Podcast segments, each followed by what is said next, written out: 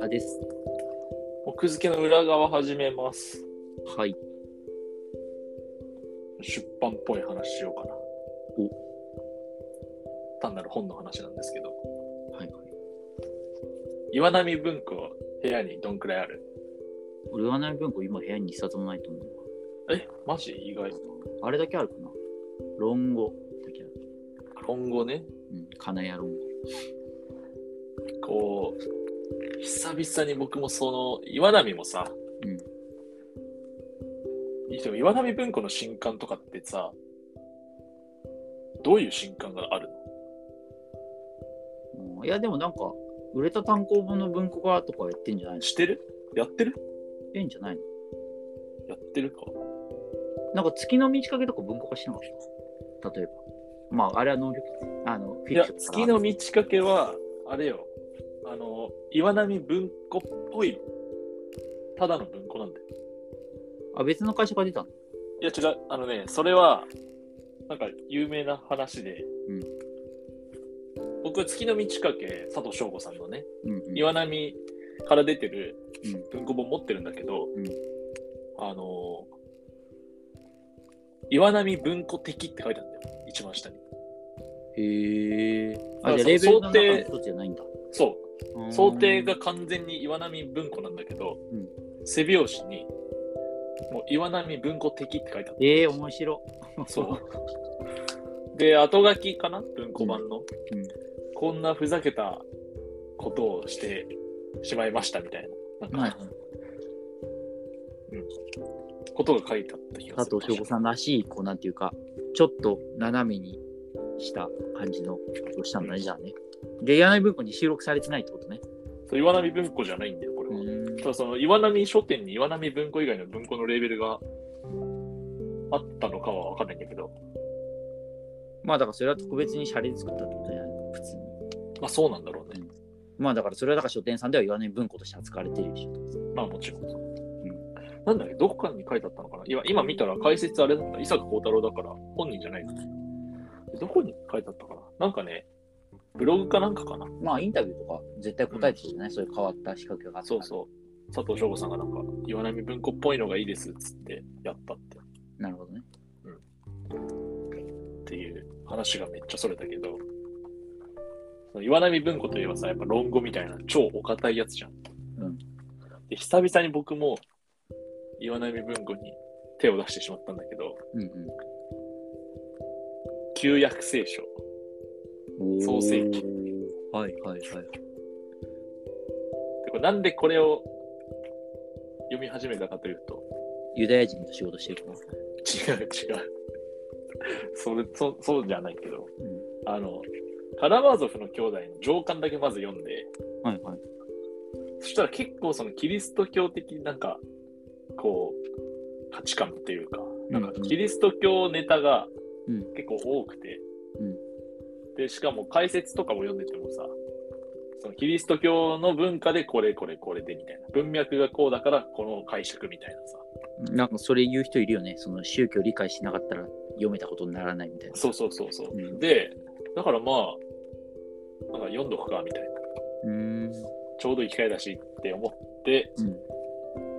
手に取ったんだけど、うん、久々に言わない文庫のこれなんていうの注釈のさ洗礼を受けて、語りたくなっちゃったんだけどうん、うん。全部で250ページの本だったかなえ、そんな短いんだ。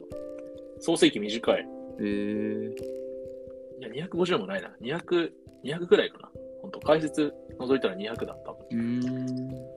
でさ注釈がさ、うん200ページのうち50ページあるんだよねやば。そう、これこれぞ岩波文庫っていううーん。なるほどね。そう。だから論語の注釈がどんくらいかわかんないけど、まあ、これまあよっていう。論語自体はすごくまず分厚いから。で、あとこの文字ちっちゃっていう ね。級数。当時のその級数とあとその行数とかはすごいだろもうぎっしり感。う。うん。僕のさ、超単純質問だけどさ、うん。その、活版印刷時代の本ってさ、見てわかる、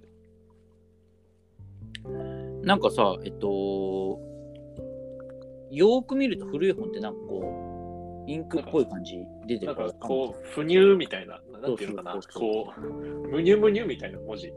そうそう、特に明朝とかはなんかわかる気するけどね。わかるか。うん、いや、でも本当にその見分けろって言われたらわかんないけど、多分ね、これは活版ではないんだけど、僕てか、今今昔昔売、られてる、しかもその、旧約聖書レベルの版を重ねてるものは、そんなのは残ってないよ、絶対。いやまあ中古で買ったからさ、ああ、なるほど。そうわかんないんだけど、いやまあこれはね、活版じゃなくて普通に、今の、活版じゃなくてなんて言うんだっけ、えーっ、と、なんかと言葉なかったっけ、あの、最適な。最適活な版印刷じゃなくて。うん何印刷え印刷か、普通に。今の印刷機の総称そう。なんだえ、何があんのえ、活版印刷に対応する、なんかなかったっけなんちゃら印刷って。なかったないあんのいや、わいや、あると思うけど、わかんない。パッと出てこない。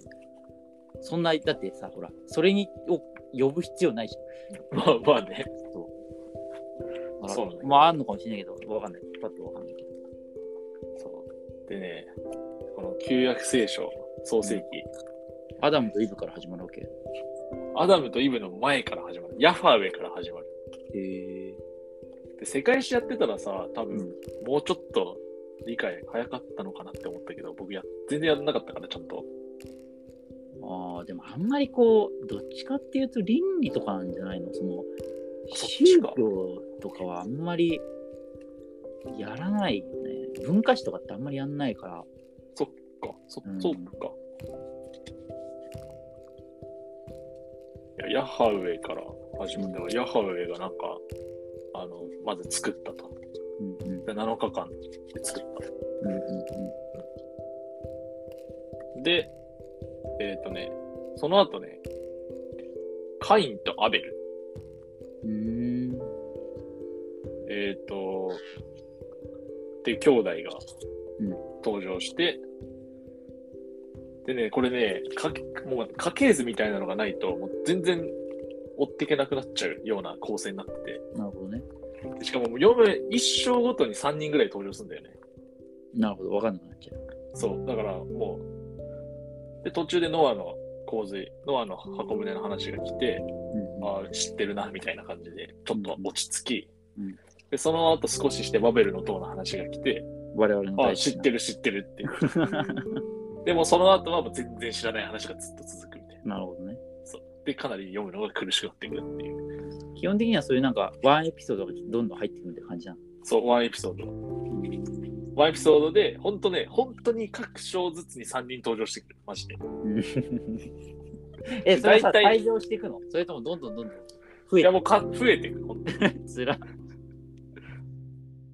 息子がとかなんか妻を妻との間に2人生まれたとかあとなんか天から使いが来るとか登場人物の見分けがつかなくなるっていうところからマー族が踏襲してんのいやいや、そこじゃない、そこじ ゃない。そこじゃないな、そう。いやカラマーゾフは、うんあれはね、登場人物そんな多くないよ。ないけど、名前が馴染みがなさすぎて分かんなくなるってことでしょ。日本じゃ人。名前の馴染みよりも、なんか、呼び方が同じ人なのに3通りぐらいある。なるほどね。ニックネームと、なんか、下の名前と、なんか、フルネームと。それのせいだな。うんという感じで、なんかこの、個人的にある本から別の本に飛ぶの結構好きなんだよね、ただ。うんうん。だから今回も飛んでみたんだけど、ちょっと飛んだ先が、今回は、なかなかヘビーなんで、頑張れるかどうか。たださ、こう、今までのさ、触れてきた、なんかフィクションとかの作品でさ、結構その、あ、これ、この名前こっから取ってたんだ、みたいな。特にそのね、旧約聖書とかね。そうそうう。んうん歌のさ、曲名とかさ、うんなんか、あ、ここから来てたのかとか。うん。っていうのがちょいちょいあるから、みんな、その、文脈が正しいかどうかはさておきさ、やっぱ神話とかから名前取るんだね、みたいなうんうんうん。の結構思ったね。まあそうだよね。すべてのそのフィクション的なものの原点ではあるよね、神話とかってね。ある意味そうか、そうだうね。ん。だから、ちょっとでもこれ、読み終わった時に頭に残ってるのが、 ノアの箱舟とバベルの塔しかなさそうで、悲しい。それは悲しいわ。もう少しもうちょい。てか、それしか覚えてないんだったら読んだ意味ないしね。増えてないし。そうなんだよね。だからもうちょいちゃんと読まないと。いっていう、誰か一緒にチャレンジしたいですね。教えてください。はい。